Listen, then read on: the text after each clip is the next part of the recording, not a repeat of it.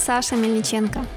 Вот уже 9 лет работаю в IT, стартовав с продаж IT-продуктов, перейдя в проектное управление, а последние три года руковожу IT-командой в e-commerce. Также я являюсь мамой, и, честно говоря, эти полгода планировала посвятить время семье, гуляя на свежем воздухе, наслаждаясь цветущей киевской весной и приближающимся летом. Но, к сожалению, текущая ситуация в мире внесла коррективы и закрыла всех нас на карантин – так родилась идея первого подкаста «Удаленка, не продленка».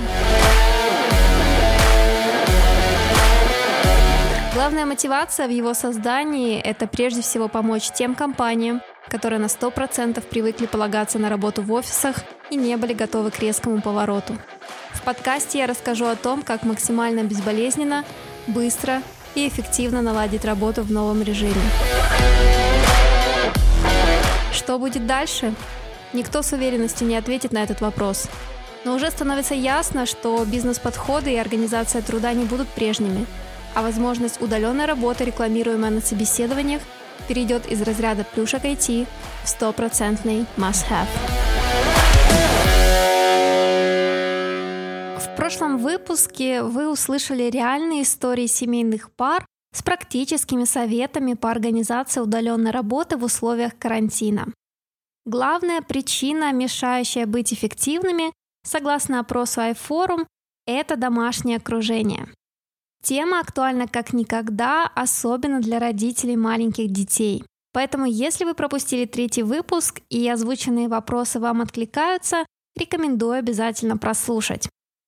Спасибо всем, кто откликнулся и поделился примерами повышения командного духа и сплоченности на удаленке в период карантина. Чаще всего топ-менеджеры, собственники бизнеса писали искренне мотивирующие письма всем сотрудникам с благодарностью и информацией о текущей ситуации в компании. А также запускались конкурсы и флешмобы с фотографиями домашних рабочих мест. Даже устраивали онлайн-кухню после работы и делились быстрыми рецептами с коллегами, не умеющими готовить. Есть еще идеи? Напишите мне, пожалуйста, об этом. Давайте делиться опытом и поддерживать друг друга в это непростое время. А сегодняшний четвертый выпуск не об удаленной работе, но тесно перекликается с турбулентным периодом и мировой рецессией 2020 года, о которых так много сейчас пишут и говорят. Заявления МВФ и Всемирной организации труда неутешительны озвучиваются последствия многократно более тяжелые, чем те, что принес глобальный финансовый кризис 12 лет назад. Я не специалист в прогнозах, честно говоря, верю в лучшее, поэтому не будем углубляться в экономику и поговорим о том, что может, или я бы даже сказала, обязана делать в кризис каждая компания. Быстро меняться, адаптироваться, искать и пробовать новые возможности, пересматривать бизнес-процессы, регулярно проводить оптимизации и по возможности сокращать расходы.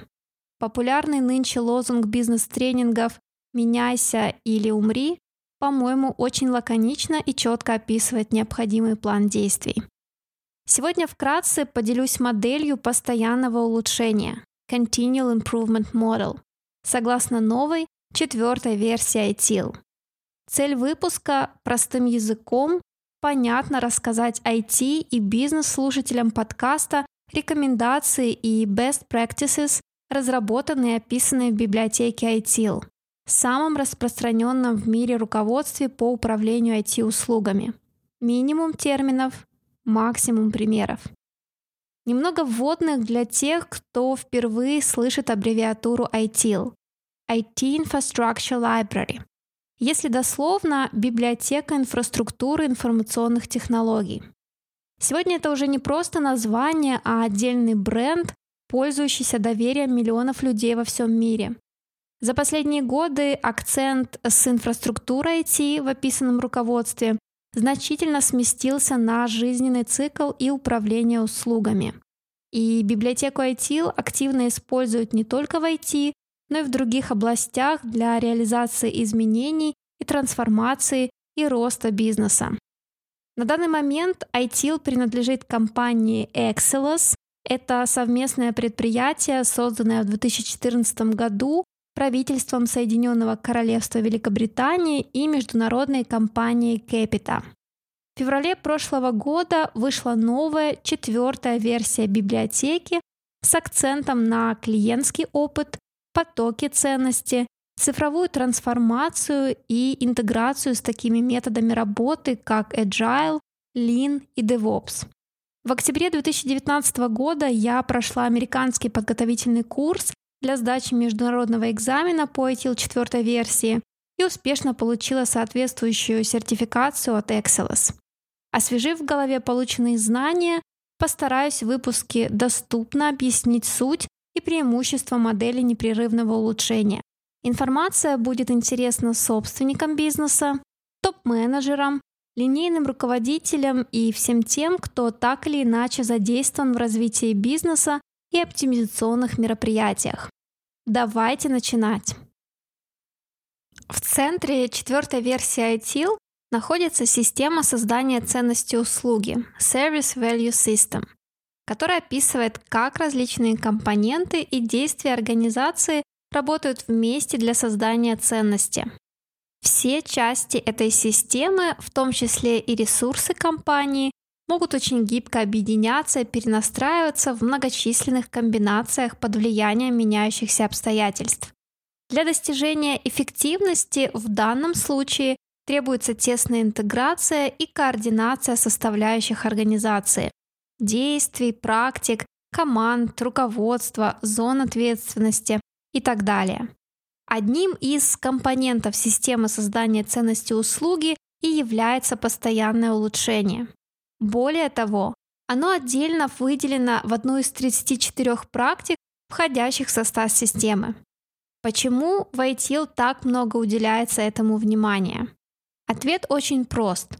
Чтобы двигаться вперед, становиться лидером, любой компании необходимо постоянно совершенствоваться, меняться, проводить оптимизации и пробовать новое. Согласно ITIL, постоянное улучшение услуг – это проактивная практика, которая способствует поддержанию соответствия услуг и процессов изменяющимся потребностям бизнеса, обеспечению гибкости за счет непрерывного выявления и внедрения изменений в любой элемент, задействованный в их эффективном и результативном управлении. Модель постоянного улучшения включает в себя семь достаточно простых шагов, циклически связанных между собой, которые необходимы для осуществления изменений внутри компании. В описании выпуска я разместила ссылку с наглядной схемой модели. Рекомендую открыть ее для визуального восприятия информации. Итак, шаг номер один. What is the vision? Каково видение? Шаг номер два. Where are we now? Где мы находимся сейчас? Шаг номер три.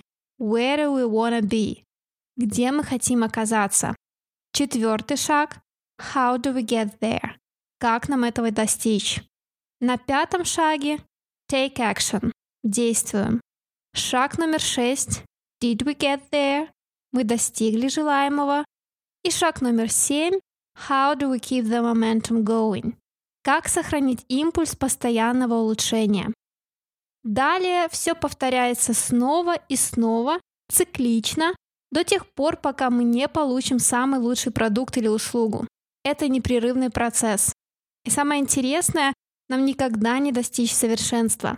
Всегда будут новые желаемые фичи или более оптимальные процессы.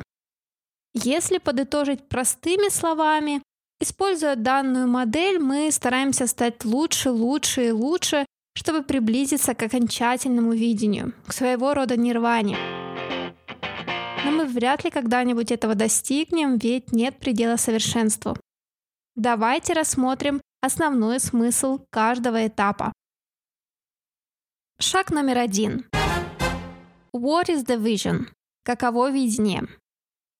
Каждая инициатива по улучшению должна соответствовать основным целям и задачам организации.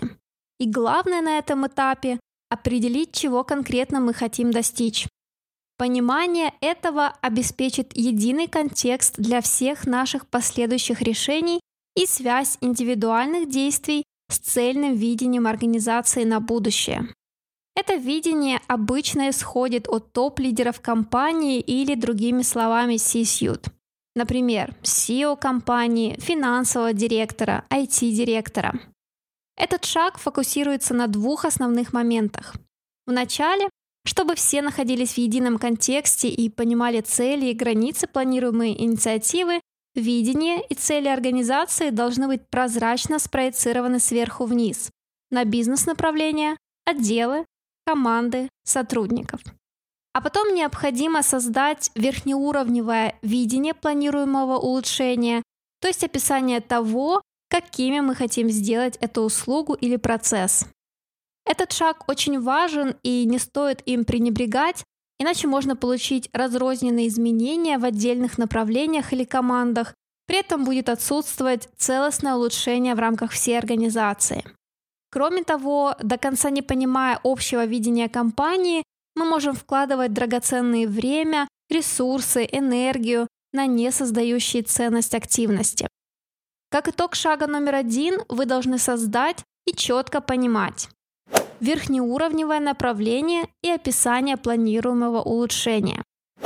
Единый контекст на всех уровнях компании. Основных стейкхолдеров и их роли согласованную заинтересованными участниками ожидаемую ценность, которая будет получена на выходе. Роли сотрудников или группы, ответственных за реализацию изменения в рамках видения организации. Шаг номер два. Where are we now? Где мы находимся сейчас? Успех базируется на прозрачном и точном понимании отправной точки и степени влияния улучшения. Представим нашу инициативу в виде путешествия от точки А в точку Б. На данном шаге мы четко определяем именно точку А. Приведу пример. Вам, как проект-менеджеру, поставлена задача заменить текущую, давно внедренную Customer Service систему на другую. Перед тем, как формировать требования, смотреть рынок IT-продуктов, Необходимо проанализировать, а какие на данный момент в компании построены бизнес-процессы поддержки клиентов, насколько они оптимальны и обеспечивают ли текущие потребности бизнеса. Возможно, все давно устарело и необходимо рассмотреть дополнительные современные возможности и каналы получения и обработки обращений. От того, где вы находитесь сейчас, и будут зависеть дальнейшие действия. Формирование требований, определение класса рассматриваемых систем, необходимые согласования, вовлечение других заинтересованных департаментов и так далее. Если вернуться к ITIL, важно понимать текущее состояние наших продуктов или услуг. Для этого необходимо провести соответствующую оценку, определив, что для пользователей ценно в наших услугах, имеющиеся навыки и компетенции у сотрудников и какие процессы и процедуры задействованы в их предоставлении. В том числе можно проанализировать технические возможности и состояние серверов, сети и прочих софтверных продуктов, рассмотреть существующую культуру в компании и преобладающее настроение в коллективе.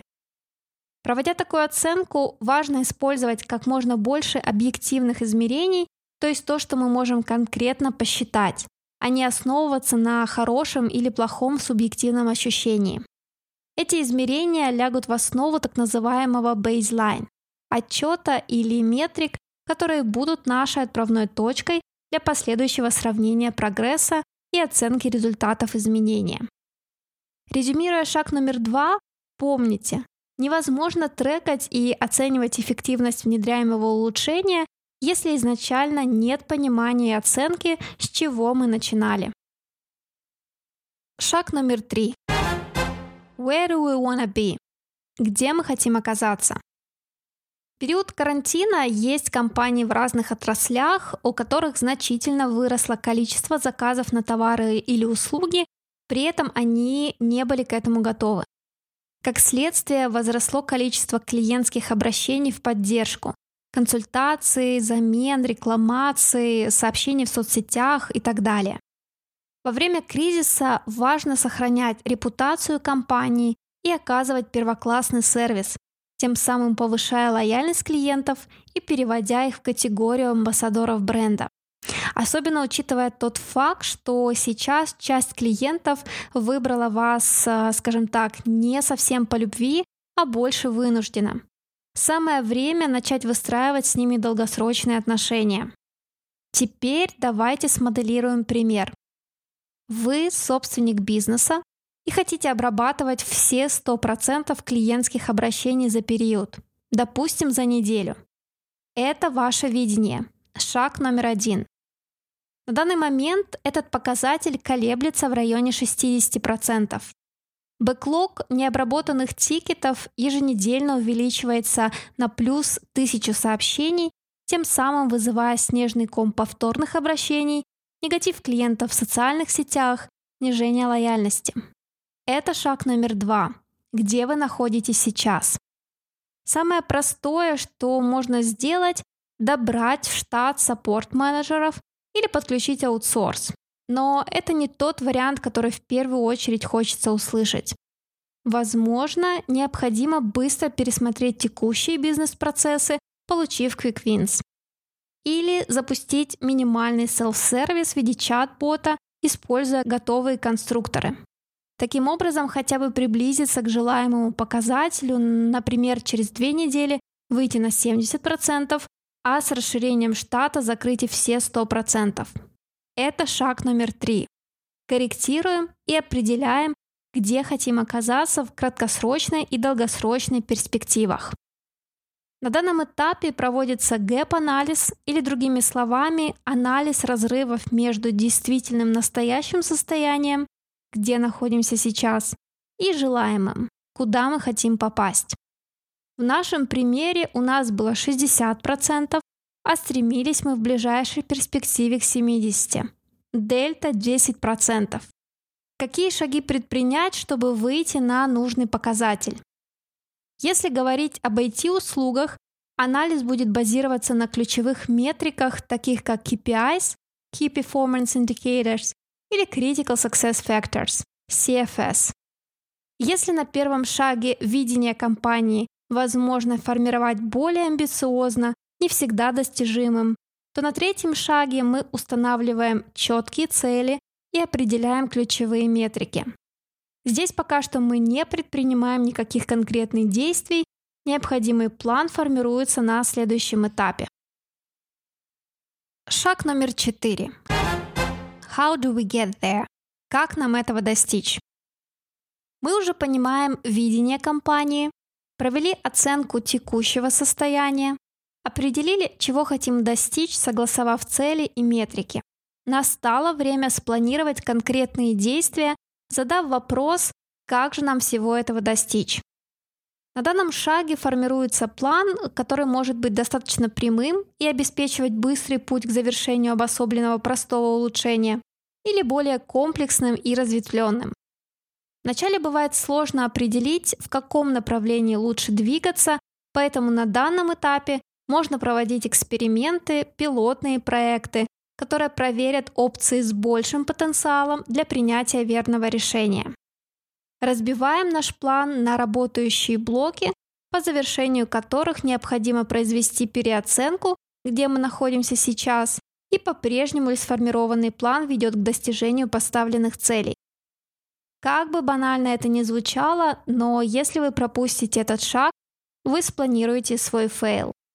Нет ничего хуже еле двигающейся или убыточной инициативы, потому что никто не соизволил заранее написать план необходимых конкретных действий. Шаг номер пять. Take action. Действуем.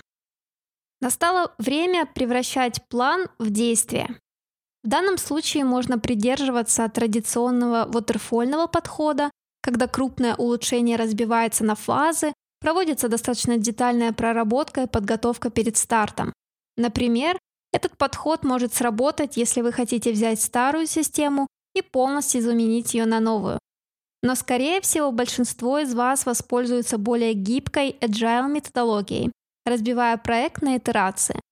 В данном случае вы будете поставлять небольшие изменения продуктов или услуг, но делать это гораздо чаще, обеспечивая быстроту приобретения ценности, что в условиях кризиса огромный плюс. Можно также миксовать оба подхода к управлению проектами. На данном шаге важно измерять прогресс по отношению к сформированному видению, управлять рисками и обеспечивать видимость и распространение информации о внедряемой инициативе внутри организации. Шаг номер шесть. Did we get there? Мы достигли желаемого? Мы прошли достаточно интересный путь, внедряя улучшения. Настало время проанализировать суммарный прогресс и увидеть, каких изменений удалось достичь. Шестой шаг подразумевает проверку нашего нового текущего состояния и сравнение с оценкой, сформированной на втором этапе. Очень часто, когда инициатива запущена в работу, люди почему-то считают, что преимущества после ее внедрения будут обязательно получены. Они бегут дальше, запуская все новые и новые улучшения и перестают интересоваться и отслеживать текущий проект. На практике же зачастую сталкиваешься с различными препятствиями, нюансами в реализации, и успех абсолютно не гарантирован. Поэтому любой проект важно измерять и оценивать. На данном шестом этапе необходимо провести точно такую же оценку, которую проводили на втором шаге, и сравнить полученные результаты. Вернемся к нашему примеру. Собственник бизнеса поставил цель 100% обработки клиентских обращений. В декабре удалось получить нужную цифру. Поздравляю, цель достигнута. С другой стороны, если мы пришли к 80%, значит где-то недоработали. Базируясь на новой оценке, мы можем определить и спланировать следующие действия для достижения нужных цифр, перейдя на шаг номер 7. Шаг номер 7. How do we keep the momentum going? Как сохранить импульс постоянного улучшения?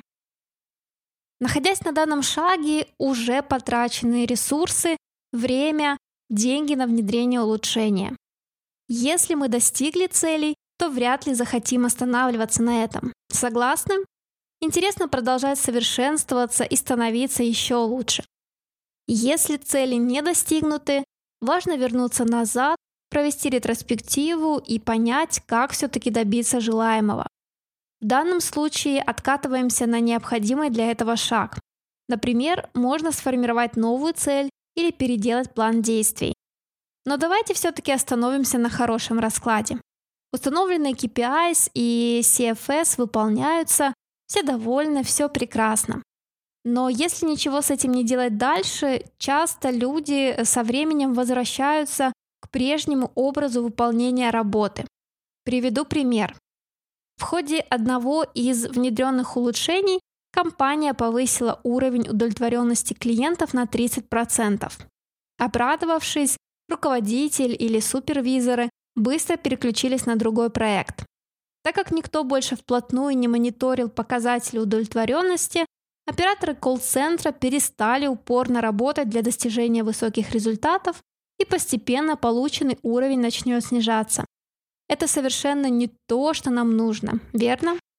Или другая ситуация. Улучшение успешно внедрено в рамках одного пилотного департамента, и компания планирует масштабировать его в рамках оставшихся направлений, внедрив новую организационную политику. Другими словами, важно, чтобы внедренное улучшение продолжило развиваться, отслеживаться и показывать результат. Именно об этом шаг номер семь – создание и имплементация плана, позволяющего двигать положительный импульс вперед. И после седьмого этапа, если вы обратили внимание на схему, мы снова переходим на первый шаг и двигаемся циклично. В этом суть модели непрерывного улучшения. Постоянно меняться, становясь более эффективными, результативными, получая и создавая для клиентов ценность оказываемых услуг. Ну что, вкратце я объяснила модель постоянного улучшения согласно ITIL 4 версии. Надеюсь, вы еще здесь со мной и внимательно слушаете подкаст. Давайте подытожим.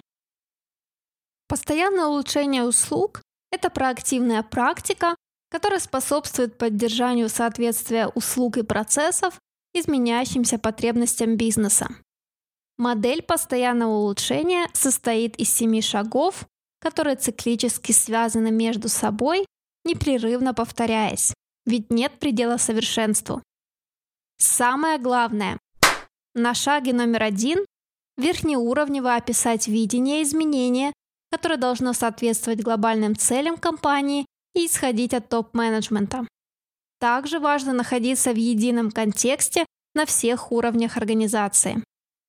На шаге номер два точно и объективно оценивать и измерять, где мы находимся сейчас, определять отправную точку. На шаге номер три сформировать конкретные достижимые цели, провести gap-анализ и согласовать необходимые метрики. На шаге номер четыре составить план конкретных действий для достижения поставленных целей, разбив этот план на этапы, по завершению которых отслеживать текущие показатели и оценивать прогресс. На пятом шаге внедрить изменения, выбрав подходящую под проект методологию. На шаге номер шесть провести переоценку новой текущей реальности и сравнить результаты с тем, с чего мы начинали на втором этапе. Определить, достигли ли мы сформированных ранее метрик.